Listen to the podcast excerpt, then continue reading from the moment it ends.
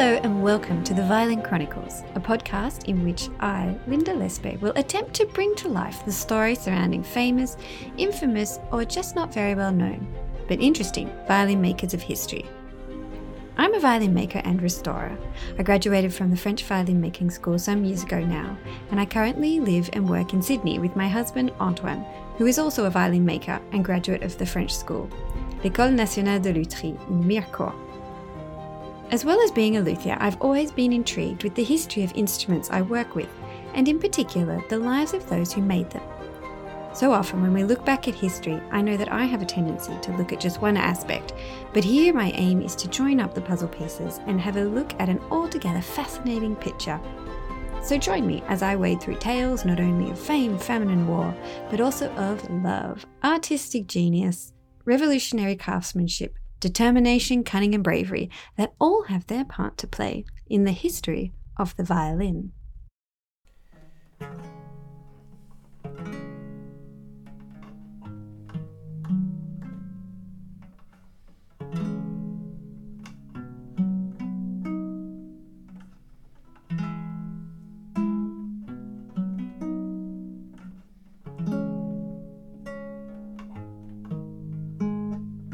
Welcome back to the story of Giovanni Paolo Maggini.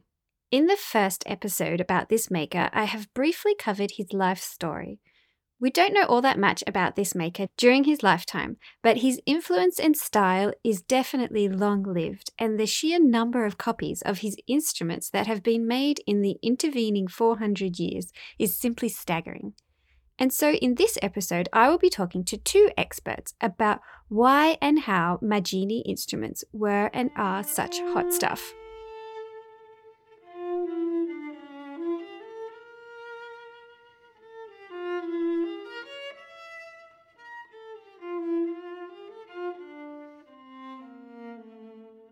To begin with, in these conversations, the mention of the Hills book comes up quite a lot.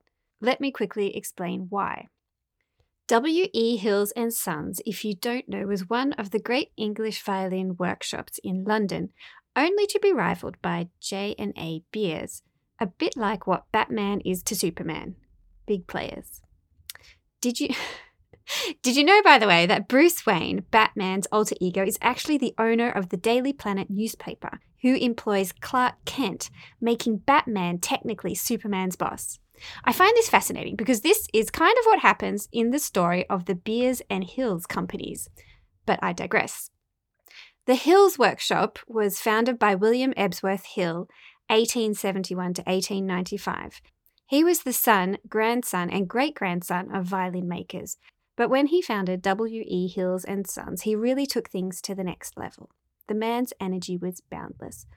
Under William's direction was the company's workshop, of course, that was producing new instruments and bow makers making bows.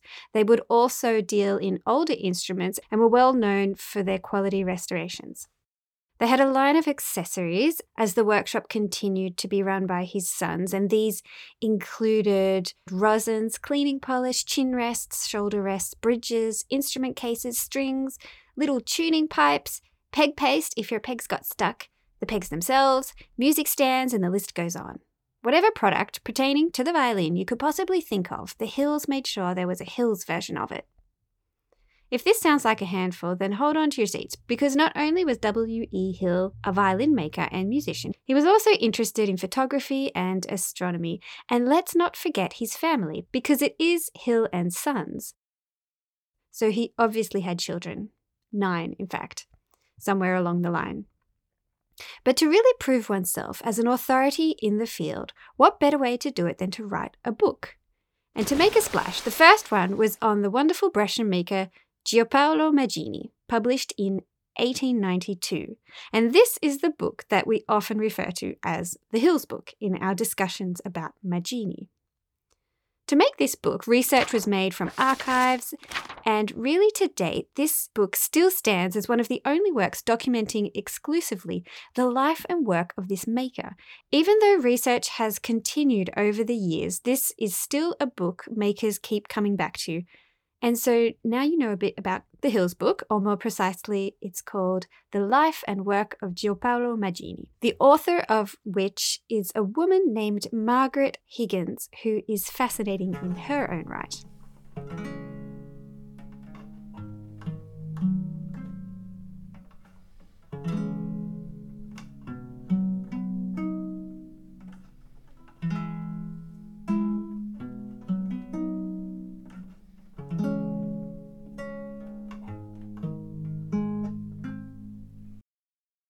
I spoke to Florian Leonhard, who is a London-based violin maker, dealer, restorer, expert and owner of Florian Leonhard Fine Violins. We spoke about Brescia, the city Maggini lived and worked in. Brescia was a city that had a very rich musical life. It was a completely devastated city by the invasion of, was it the French? The French, yeah. The French. And sorry about the French. But yes, they invaded and ransacked the city completely. And then the Venetians took it back, took control over it. And then there was another battle. It was ransacked again. And, you know, it was really, really destroyed. But Brescia didn't benefit from a big, rich duke that would kind of control the cultural life of the city, unlike most other big cities like Milan and a big guy of Florence and Rome, but even Venice had a lot of wealthy people who kind of had demands on their cultural life. And Brescia, interestingly, had a big, probably middle class, intellectually interested, that furthered music making in a big way, and particularly instrumental music making or opera that is not just singers and so on, but had lots of different musical instruments. And these Brescian makers during Gasparo da Salò's time, particularly in his earlier time, were cittern makers. They were they made the plugged instruments as well.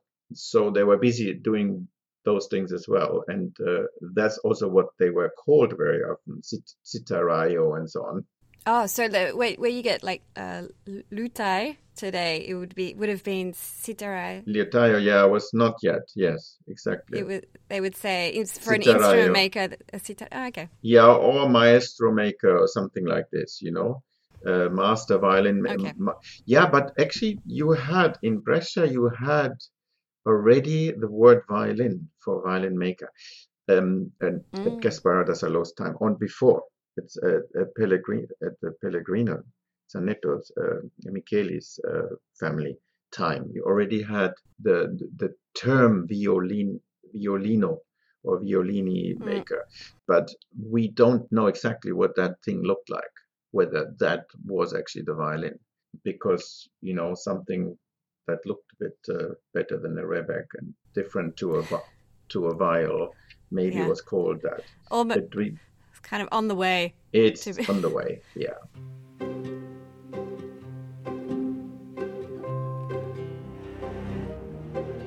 I'm Ben Hebbert. I've got a workshop in Oxford.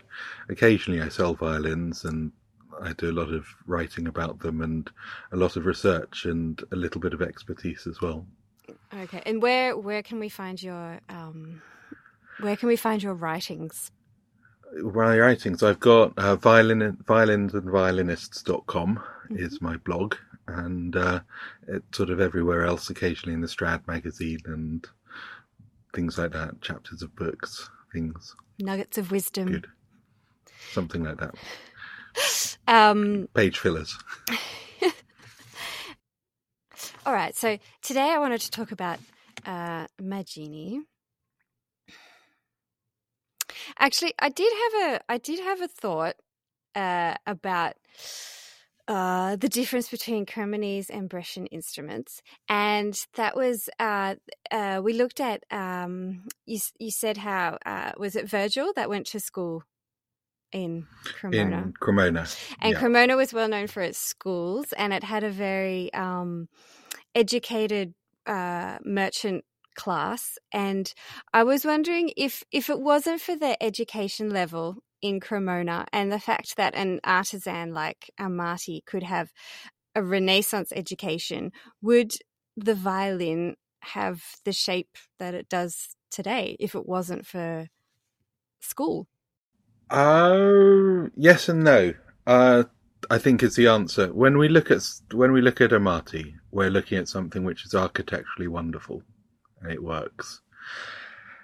But if you go backwards in time, so there's some amazing frescoes in Ferrara by a guy called Gaudenzio of Ferrara, and they show musical instruments, bowed instruments of every single, imaginable shape, and including some things which may actually be purposefully wrong because they're being held by angels. But within those, there's one or two instruments which are violin-like.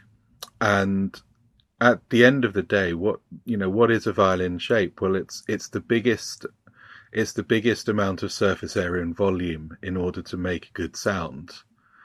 And yet, at the point where the bow crosses the strings, it's got to be narrow enough that the bow can touch each of the strings individually without, having a bit of a road crash. So the violin as we know it, might have appeared around 1500. There could well be instruments which are even older than that, which are quite like the violin. In fact, 13th century precursor of the violin tend to have a sort of jelly bean kind of shape to them, again with this narrowing at that point. So the shape is in the ether one way or another, but just the shape in terms of what an instrument has to be. But I think one of the things that an architect can do, whether we're talking about a violin or a shed, is there's a whole difference between sort of sticking some sticks in the ground and sticking a roof on it, and architecturally designing a shed. And I think that's kind of where someone like Amati comes in. He says, with all of this Renaissance knowledge that I've got, this thing is already working. It's already a perfectly good thing for doing what it does. But I'm going to, understanding the necessities of it, the string length to get the pitch, the sight, the volume of it in order to get the sort of sound, the narrowness and all of this, I'm going to make a beautiful architectural version of what already exists. Yeah, because otherwise it would look like the Brescian. I mean, I'm thinking of the difference between the Brescian violin and the Cremonese violin. Yeah, I think, the Brescians aren't without a geometry of their own, and that's very clear. But I think they're using sort of slightly sophisticated, further thoughts. And, rather than just, again, we can take this analogy and, the Brescians have got a number of geometrical rules which will work in order to render the thing workable. But the Cremonese, they're taking it to this further level of perfection. And we see that, by the 1630s, we've got Galileo who's writing to Father Nicandro Fulgenensis, or whatever his name is, who's writing to Monteverdi, who's writing to his unknown Cremonese makers, who must be Amati. And we're hearing about Amati's being worth about 4 times what a Brescian instrument is worth. And obviously, they're having to do something to justify the premiums that they're able to charge.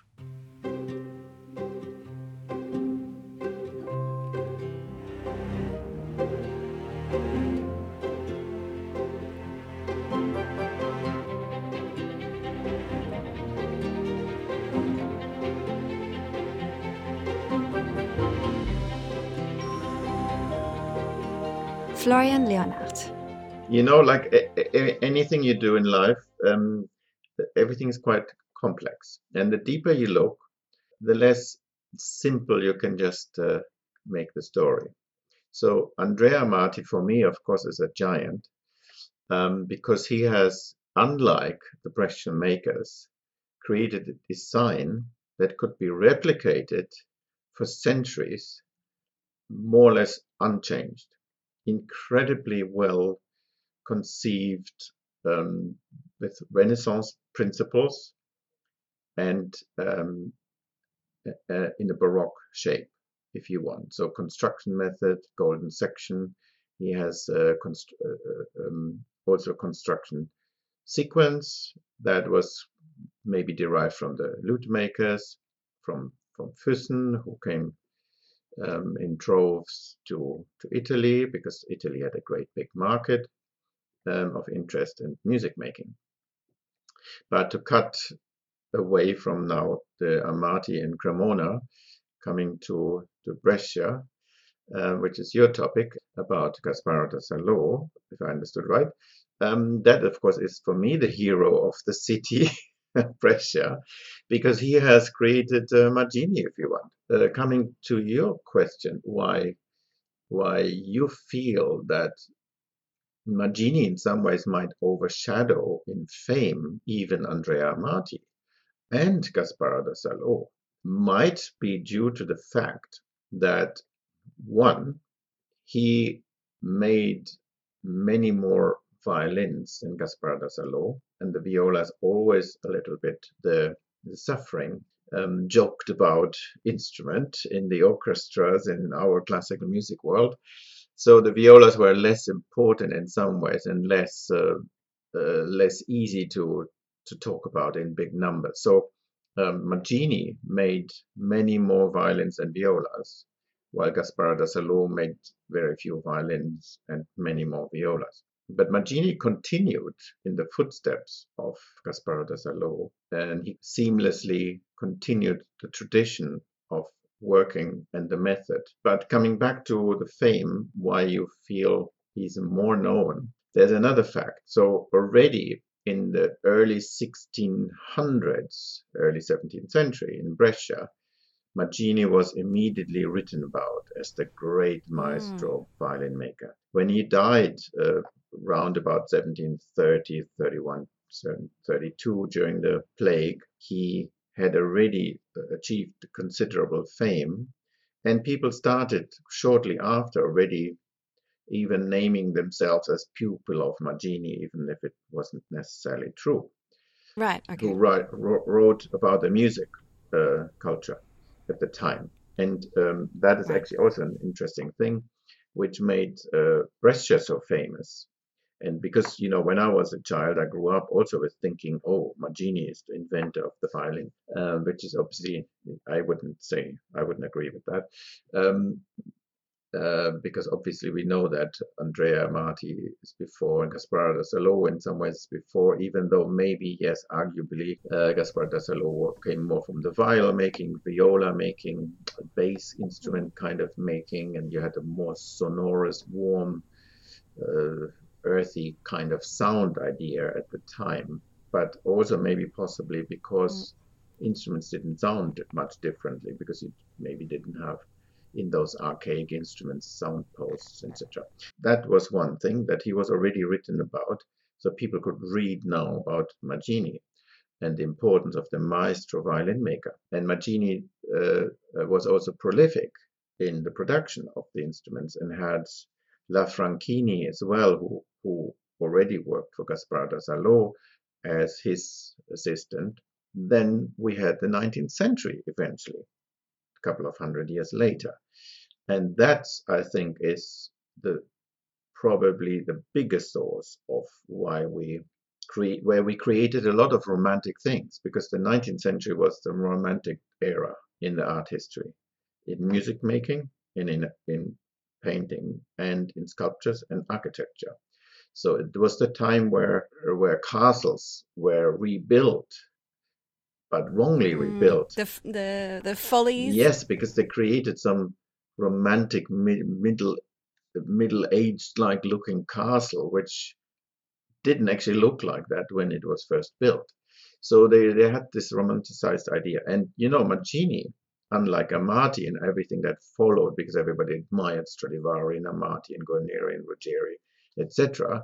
So Maggini and Gasparo da Salò and Brescian were a bit forgotten because they looked so archaic, they looked ancient, they looked primitive and simple in their making. And so in that romantic time, I mean, this is only my interpretation, but I look at people like Vuillaume, who now created Magginis, and he made lots of Magginis, and he had this interesting idea about that extra turn on the scroll, in the volute of the scroll, to create this as a Maggini thing, which differs to all other violins that were kind of produced by. Was Viome the one to add the extra?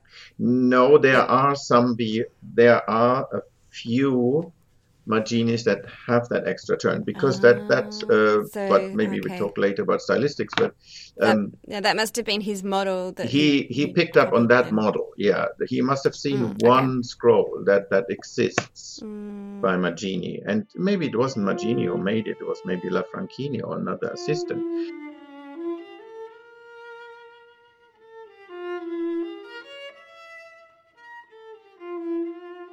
So we see later makers working in Paris, such as Vuillaume, who lived in the 19th century, copying Maggini in a romantic style, perhaps drawn in by this unusual-looking model that really didn't resemble anything like the classical Cremonese instruments people were used to. Benjamin Hebbert. There were people like de Berrio, one of the great early 19th century players who had a Maggini. Ole Bull had a Maggini, and those start to get copied. Actually, it's Bernadel in Paris, Nicolas Francois Viome in Brussels, really sort of start the way in copying, and then you get the German cheaper copies, which always seem to come from those Vuillaumes and those Bernadels. Now we see things orbiting around Parisian musicians and violin makers who at this time were the influences of the 19th century on these things. Florian Leonhard.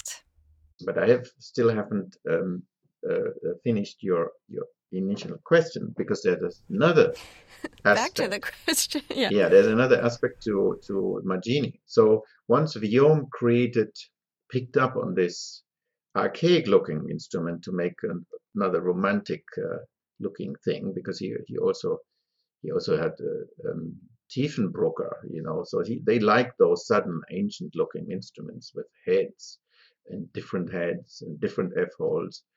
But of course, Vuillaume didn't understand Maggini at all, because he built it with an outside mold. He built it very square and more what they learned in violin making at the time. And also, like all violin makers in the 19th century, they no longer constructed from within. They drew around things and copied them and kind of idealized it, but didn't really build what was the real intention of the maker at the time. And so he now created the Maggini model next to his Guarneri model, next to the Amati model, next to a Guarneri del Gesù model. So it became one of the five models. So the whole world now knows Maggini, Amati, Stradivari, Guarneri. But so people had now those models, and Maggini became one of them. And therefore, from the Brescian makers, he became the archaic, the oldest and most ancient looking one. So it became interesting. And then the Hills in 1892 wrote their famous book on Maggini, which again is also, the Hills did an enormous job in doing research, quite good research. And they found also in that book, you find lots of beautiful evidence and links of people who ordered instruments from them in that rich life.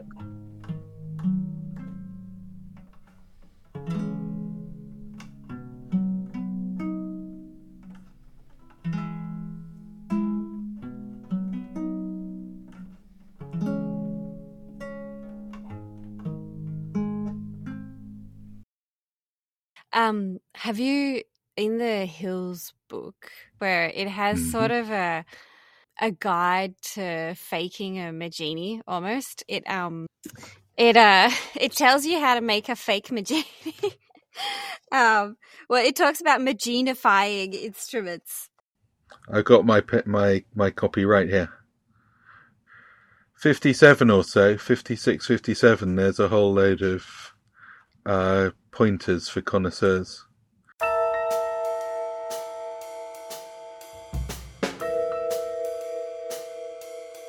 A very successful Maggini copy was made by Bernard Fent Jr.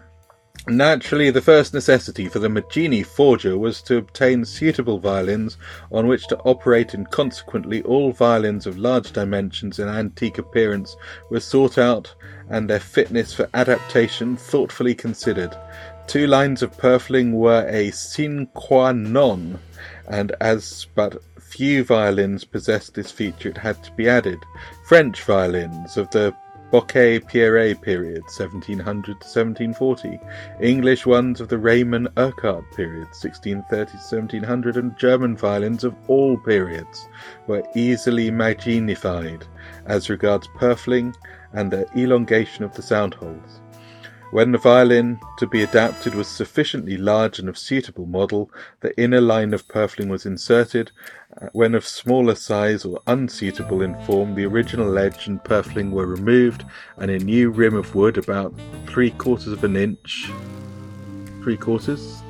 of an inch in width added all around, which was joined to the old part by an underlapping joint. This new edge was then slightly hollowed and purfled, the groove for the inner line of purfling being made over the joining of the old and new wood effectually hid it. Clover leaves were inserted in the top and bottom of the back, and the central device of Maggini at the middle of the back.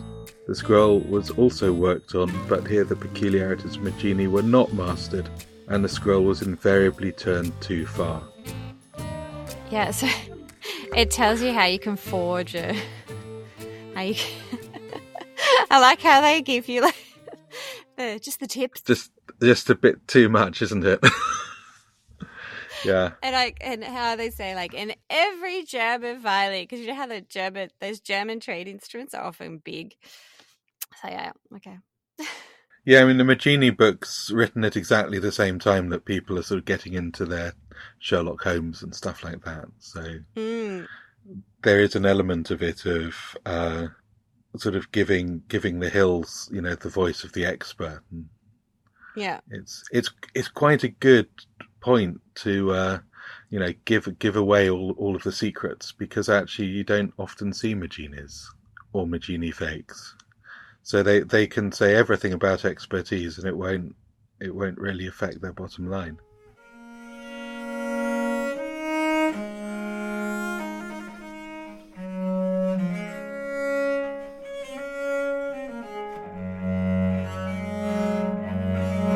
But returning to Brescia and the Brescian style, Florian Leonhard talks about Maggini's assistant, La Francini, and the style of Maggini's scrolls compared to the work that was being done at the same time in Cremona, and the different construction techniques that the two schools of violin making used.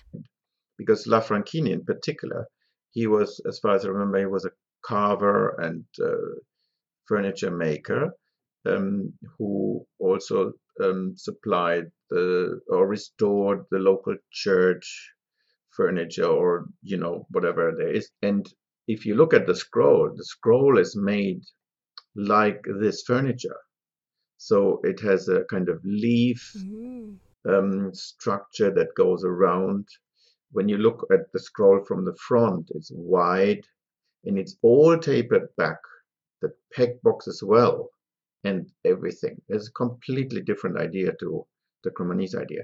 There's not a chamfer structure on the scroll. It's a kind of like a leaf with a fine edge that kind of rounded off over the past 400 years into something like a chamfer. But it was kind of not thought to be like Amati. Very clearly from day one, he constructed a spiral out of mathematical proportions, and then had to solve the problem how to end with the volute carving out in the eye. So you have a channel, which is the carved out channel part of the volute, but you have to end somewhere in the spiral. And so that end is quite a complicated thing for young violin makers. They don't know how to do that. Do you have a gouge that kind of fits into there and meets the other gouge in a point, or how do you construct the point? Maybe with a knife cut, but you need to kind of arrive in a parallel line. By the the perfect gouge with the perfect curve. I remember at, I went to Mirecourt and everyone's like, I found it. There we go. You understand. And other people are there with a knife. Yeah, so you understand. So the Brescian didn't bother about this. So they just had a piece of paper that spiraled up into something, and then you had an eye. And it's all undercut, because the undercut gives a certain lightness to the design of that paper flow. That's like the roll of something. And the eye, because you didn't have much of a chamfer, could just end sometime whenever the gouge finished in their turn in a point. And that is each time different.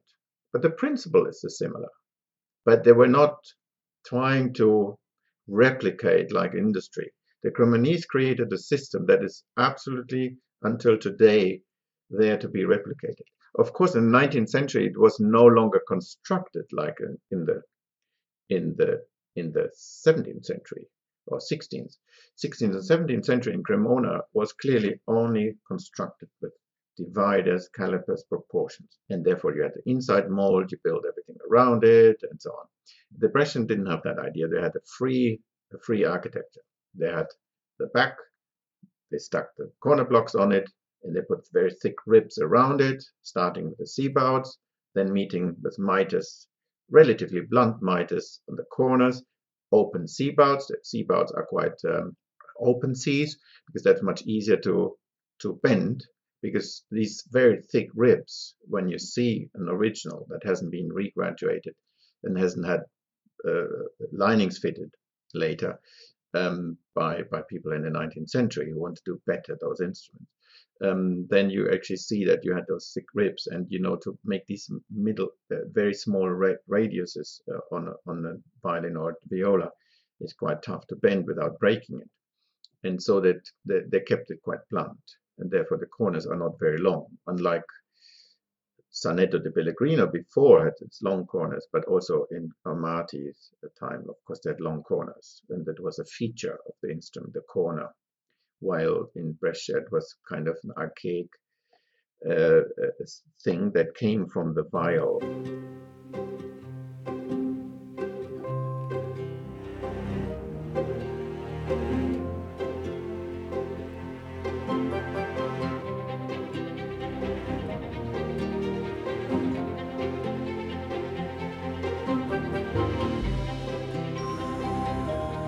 Yeah, and the Hills book on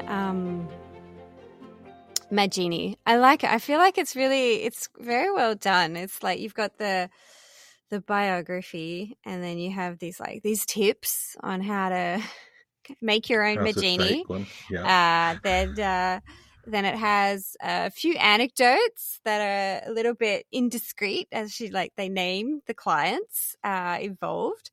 And yes, the Fent copy, which was made as an honest copy, but it was bought by someone whose widow was then hard up and tried to do it. And in the end, you have the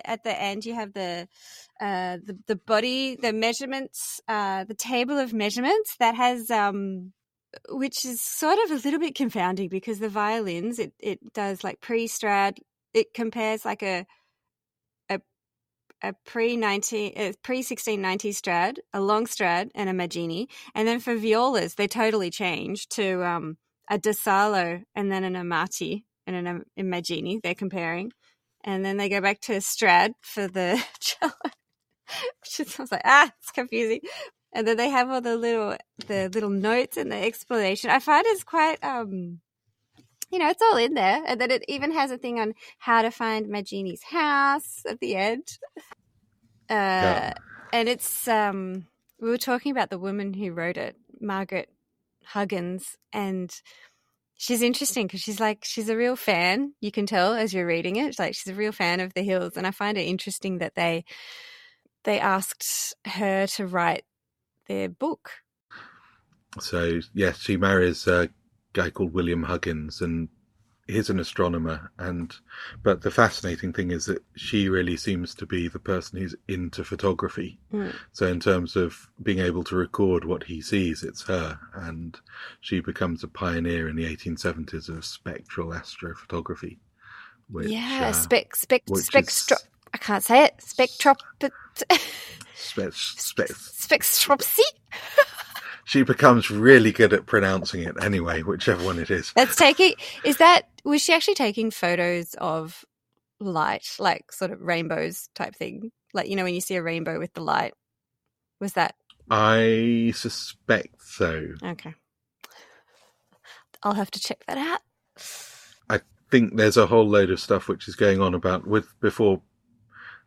colour photography, actually, there's a lot of understanding of which light waves the camera works best at. Mm. Or, sorry, not the camera, but the process. Mm. So actually, if we look at a lot of photographs of the time and compare them to ultraviolet or infrared photography, we actually see, you know, violin photographs, they're all opaque because what's a perfectly good spectrum for a black and white photograph of a person is actually a little bit on the ultraviolet spectrum.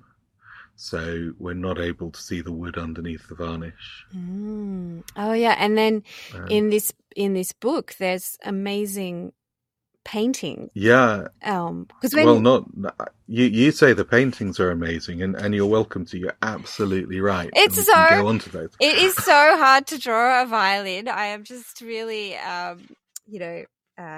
admirable of anyone who can do a painting of a violin.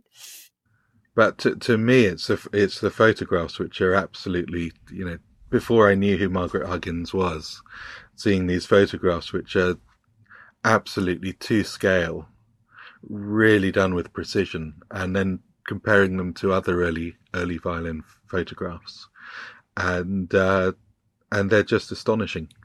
And I think that we might be seeing, you know, the same eye and the same photographic skill on those as, you know, the inventor of stuff that we can't pronounce. That one, which is really, really important. Margaret Huggins was a pretty amazing woman. Born in Dublin in 1848, she was an accomplished astronomer and spectroscopist who made significant contributions to the fields of astrophysics. She was also a very talented photographer, artist, and musician. In 1873, when she was 25 years old, she attended a lecture by a Mr. William Huggins, a prominent astronomer and spectroscopist, on his research on stellar spectra.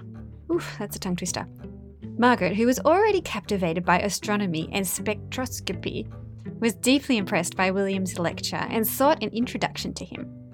After the lecture, her uncle, who was acquainted with William Huggins, organised a meeting between the two, and the spectral sparks were ignited. In 1875, 2 years later, they married, and together they conducted groundbreaking research in spectroscopy, which is the study of the interaction between light and matter. It was a marriage of intellect and the heart. I find it really hard to say spectroscopy. Anyway, in addition to her scientific contributions, Margaret actively participated in astronomical societies and institutions, which is kind of extraordinary for a woman at the time. She was a member of the Royal Astronomical Society and the British Astronomical Association. She was also involved in promoting women's involvement in science and was a member of the British Federation of University Women. Margaret received recognition for her work throughout her career, and she was the first woman to receive the gold medal of the Royal Astronomical Society in 1903, which was a remarkable achievement at the time. She also received honorary degrees from the University of Dublin and the University of St Andrews, when this was still a tricky time for a woman to attend university. As to how she came to write the Maggini book for the Hills, apart from being one smart cookie, her husband, William Huggins, was an avid amateur violinist and was friends with the inventive and nimble-minded William Ebsworth Hill. William Huggins also possessed a golden period Stradivari, so this could have helped the connection. This violin is now called the Huggins Strad. Today, it's lent to the winner of the Belgian Queen Elizabeth violin competition.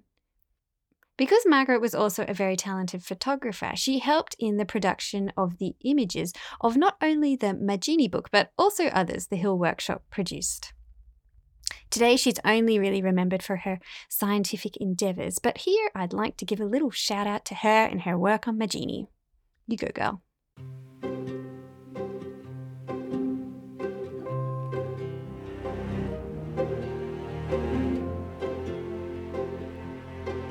Florian Leonhard. So the Hill book was another book that put him on the map, Maggini. And the Hills also idealized him a little bit by saying he was the kind of establisher of the violin. Do you think the Hills book is still...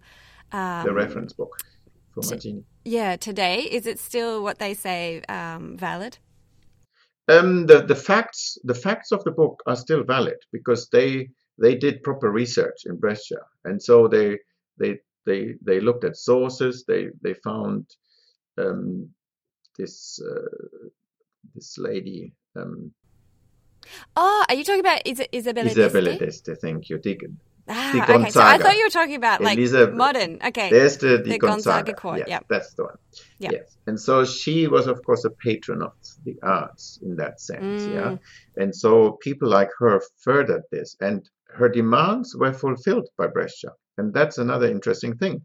Why did Brescia live so confidently next to Cremona, where Amati, of course, made instruments also for a big society throughout Europe?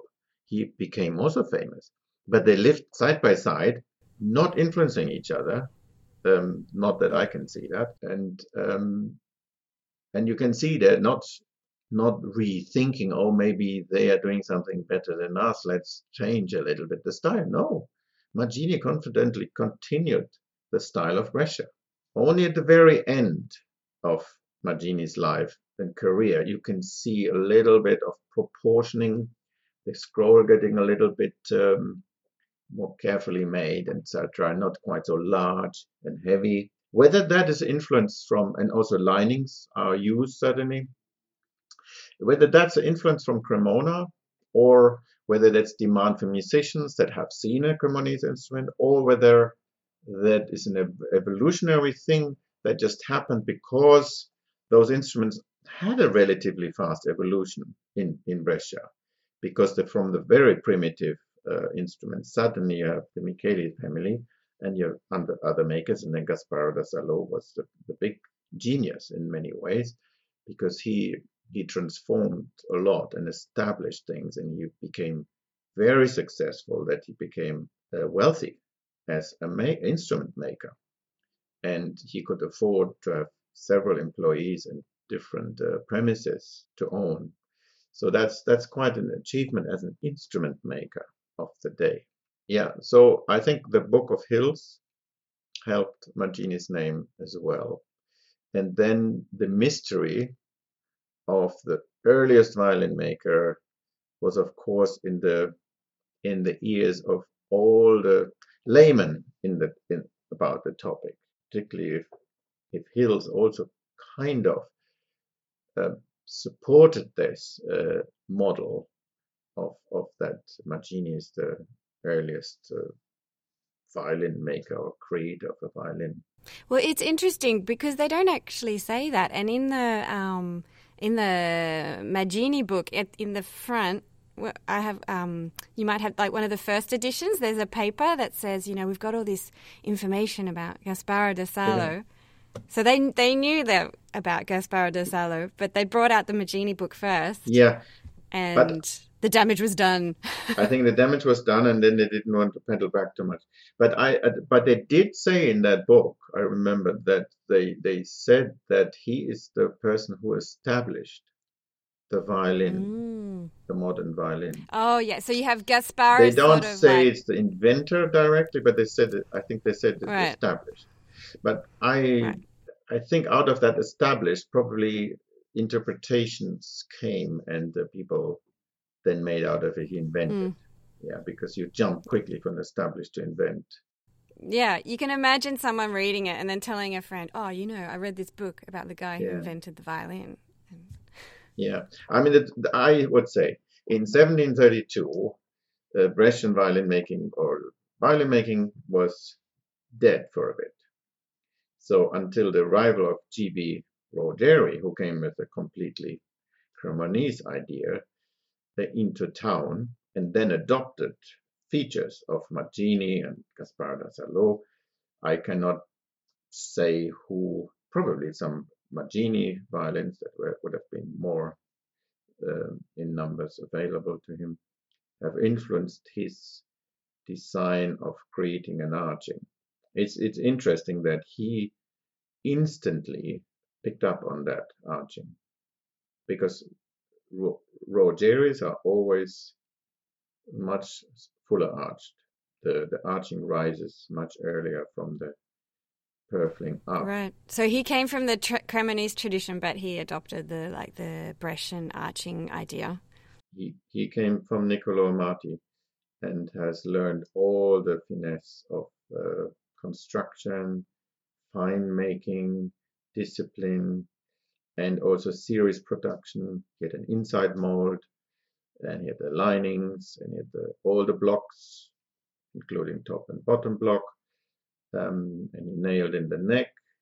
So he did a complete package of Cremonese violin making, and brought that into Brescia, but blended it in certain stylistics, and sometimes even in copies with the Brescian style.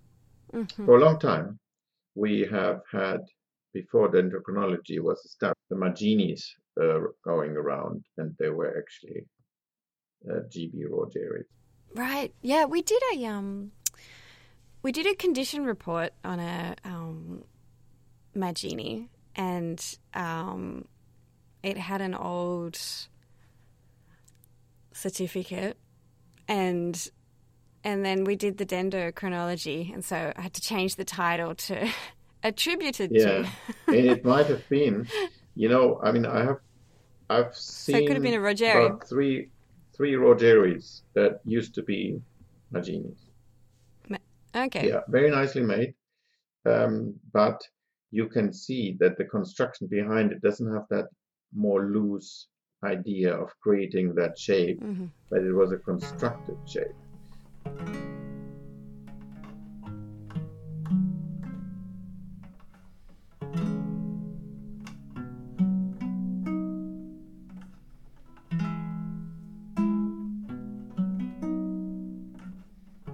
Okay, so how is Maggini different to da Salò, and why do you think Maggini is so much better known than da Salò? Or am I just making assumptions? I feel like a lot of people know, if you say a Brescian instrument, they'll be like, oh yeah, Maggini.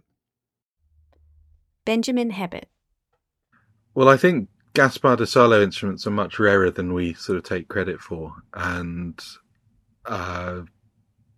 actually, they're also, I think when we look at Magginis, well, there's actually two problems with Magginis, because there are the spectacular Magginis, and throughout history until dendrochronology, that's tree ring dating, came along. We saw these instruments which were really quite wonderful, almost Cremonese in their quality, which we kind of thought of as the best Magginis. But then what we discovered, and there's quite a lot of those, and quite a lot of those have become the very famous Magginis. But actually, then dendrochronology comes along, and given that Maggini died in 1630, when these were coming up with dendros of 1670, 1680, 1700. We, suddenly began to realise that these aren't by Maggini at all, but they're by somebody 60, 70 years on. And so, stuff like the Prince Doria Magginis, which are, a very famous quartet, they're not by Maggini. Are they the painted? They've got that herald on the back. Is that, yeah? They're painted, yeah. So painted for Prince Doria in the 19th century, but they're actually, they're not. they're not even Magginis at all. So you've got all of this stuff by Giovanni Battista Ruggieri. He's a contemporary of Stradivari making Maggini fakes, which we still, you know, are associating with Maggini. Then you've got the real Magginis, which are a little less refined. Then you've got the period where Maggini and De Salò are working together, Maggini and De Salò's workshop, and those are a little less refined again. And then you've got the true Gaspar da Salò's, which are, you know, a small number and actually quite rough. And then the problem is that, you know, I think so much stuff, you know, it's more likely that a Maggini will get reappraised into a Maggini Gaspar da Salò collaboration than a Gaspar da Salò coming into that. So essentially there's three different kinds of Magginis, and very little, unless you're into double basses, from Gaspar da Salò.